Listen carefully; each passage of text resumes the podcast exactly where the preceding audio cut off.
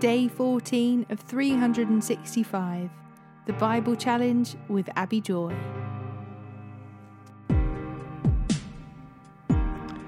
Psalm 9, verses 7 to 12. I will praise you, Lord, with all my heart. I will tell of all the marvelous things you have done. I will be filled with joy because of you. I will sing praises to your name, O Most High.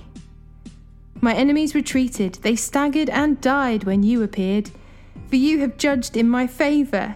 From your throne, you have judged with fairness. You have rebuked the nations and destroyed the wicked. You have erased their names forever. The enemy is finished in endless ruins. The cities you uprooted are now forgotten. But the Lord reigns forever, executing judgment from his throne. He will judge the world with justice and rule the nations with fairness. The Lord is a shelter for the oppressed, a refuge in times of trouble. Those who know your name trust in you. For you, O Lord, do not abandon those who search for you. Sing praises to the Lord who reigns in Jerusalem, and tell the world about his unforgettable deeds. For he who avenges murder cares for the helpless. He does not ignore the cries of those who suffer.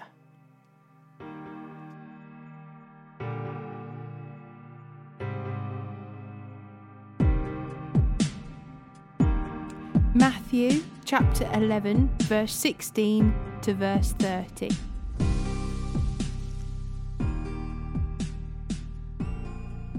To what can I compare this generation? It is like children playing a game in the public square. They complain to their friends. We played wedding songs and you didn't dance. So we played funeral songs and you didn't mourn. For John didn't spend his time eating and drinking, and you say he's possessed by a demon. The Son of Man, on the other hand, feasts and drinks, and you say he's a glutton and a drunkard and a friend of tax collectors and other sinners. But wisdom is said to be right by its results. Then Jesus began to denounce the towns where he had done so many of his miracles because they hadn't repented of their sins and turned to God. What sorrow awaits you, Chorazin and Bethsaida? For if the miracles I did in you had been done in wicked Tyre or Sidon, their people would have repented of their sins long ago, clothing themselves in burlap and throwing ashes on their heads to show their remorse. I tell you, Tyre and Sidon will be better off on Judgment Day than you. And you people of Capernaum, will you be honoured in heaven? No, you will go down to the place of the dead. For if the miracles I did for you had been done in wicked Sodom, it would still be here today. I tell you, even Sodom will be better off on Judgment Day than you. At that time, Jesus prayed this prayer O Father, Lord of heaven and earth, thank you for hiding these things from those who think themselves wise and clever, and for revealing them to the childlike. Yes, Father, it pleased you to do it this way. My Father has entrusted everything to me. No one truly knows the Son except the Father, and no one truly knows the Father except the Son, and those to whom the Son chooses to reveal him. Then Jesus said, Come to me, all of you who are weary and carry heavy burdens, and I will give you rest. Take my yoke upon you. Let me teach you, because I am humble and gentle at heart, and you will find rest for your souls. For my yoke is easy to bear, and the burden I give you is light.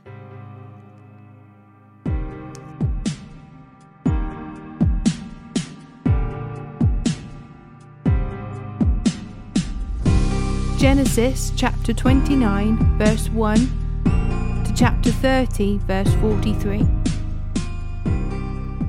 Then Jacob hurried on, finally arriving in the land of the east. He saw a well in the distance.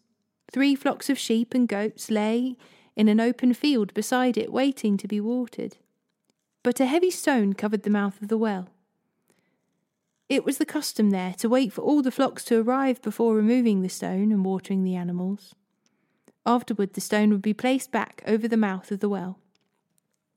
Jacob went over to the shepherds and asked, Where are you from, my friends?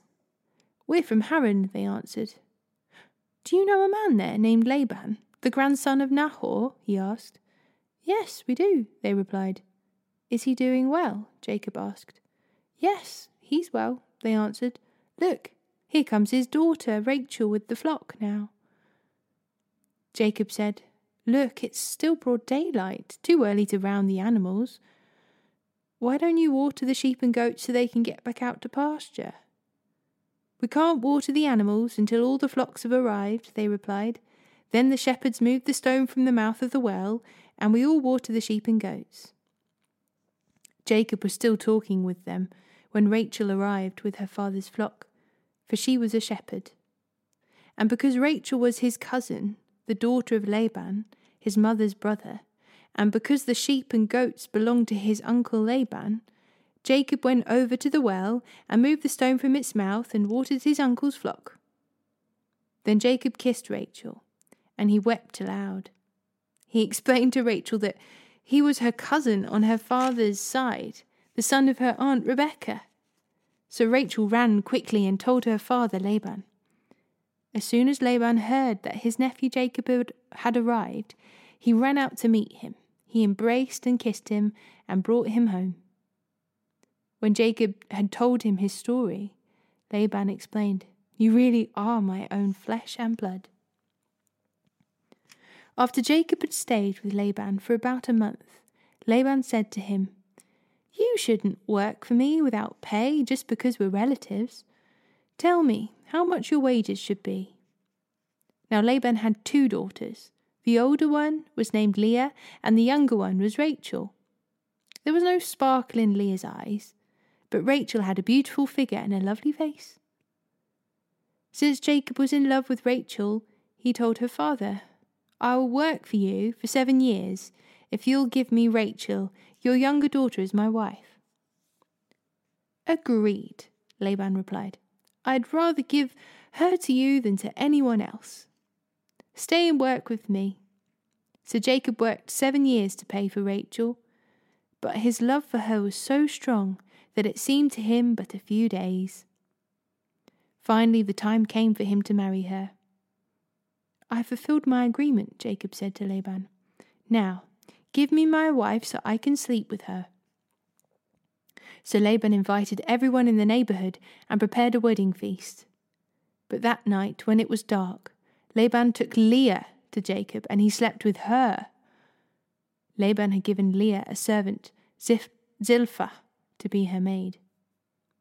But when Jacob woke up in the morning, it was Leah. What have you done to me? Jacob raged at Laban. I worked seven years for Rachel. Why have you tricked me?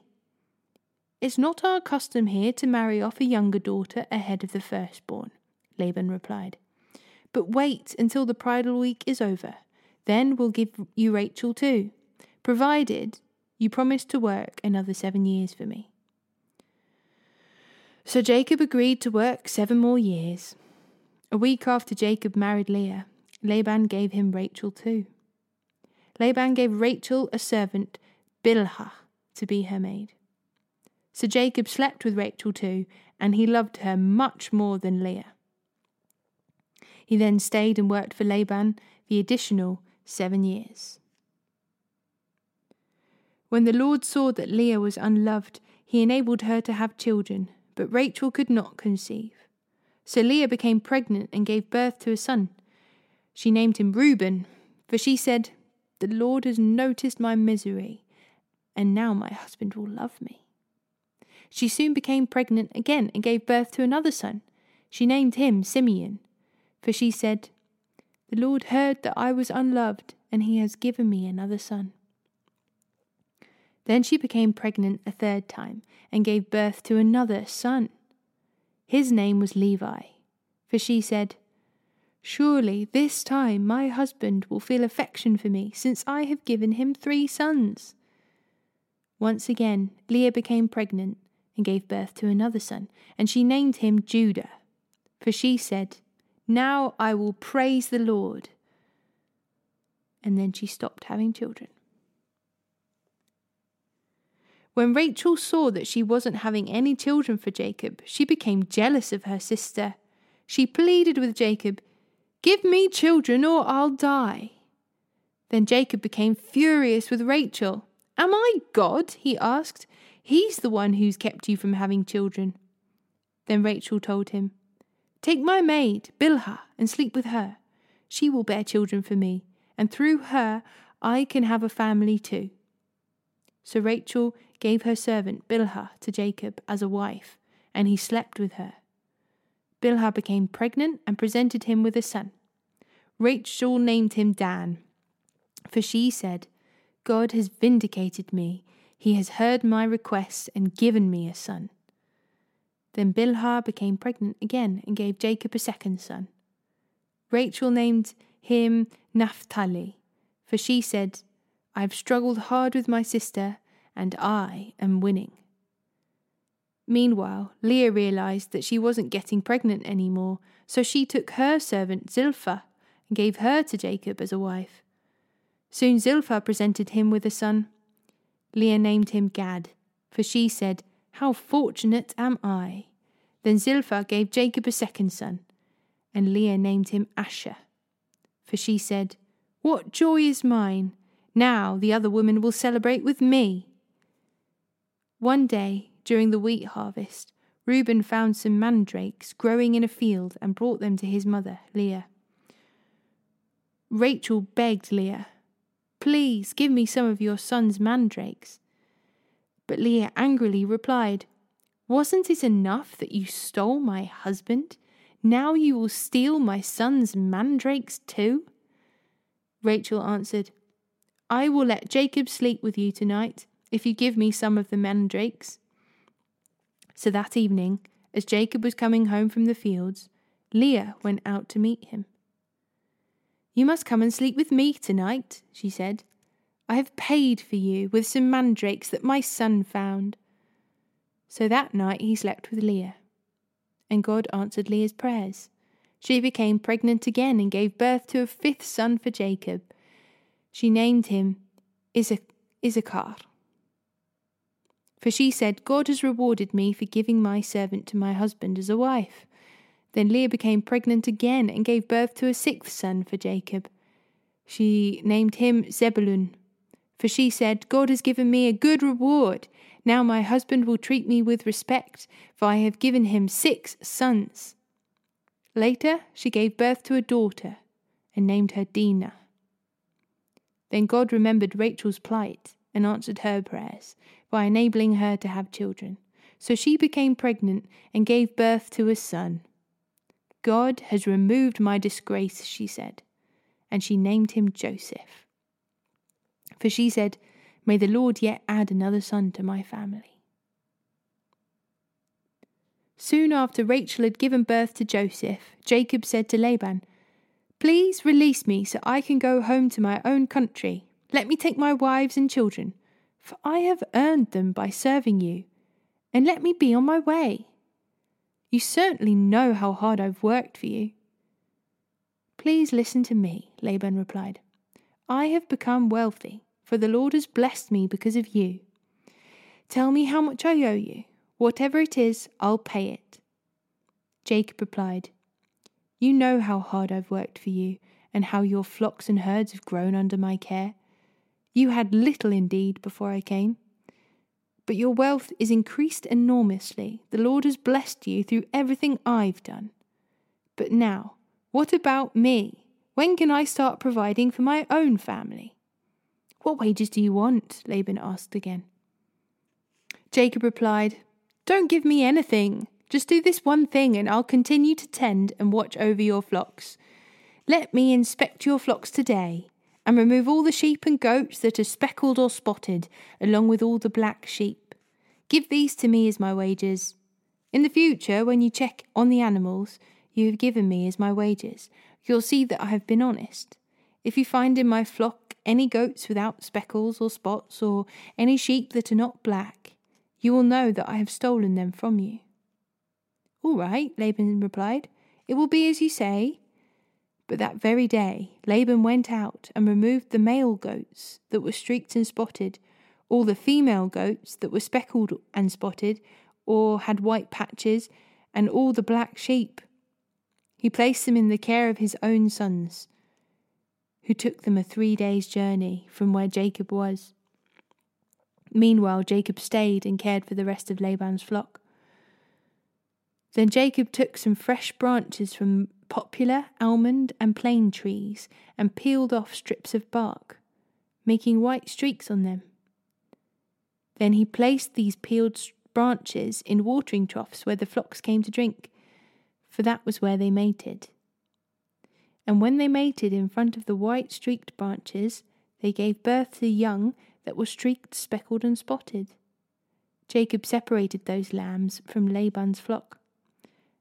And at mating time, he turned the flock to face Laban's animals that were streaked or black.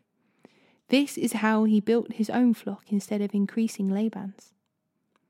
Whenever the stronger females were ready to mate, Jacob would place the peeled branches in the watering troughs in front of them. Then they would mate in front of the branches. But he didn't do this with the weaker ones. So the weaker lambs belonged to Laban, and the stronger ones were Jacob's. As a result, Jacob became very wealthy with large flocks of sheep and goats, female and male servants, and many camels and donkeys.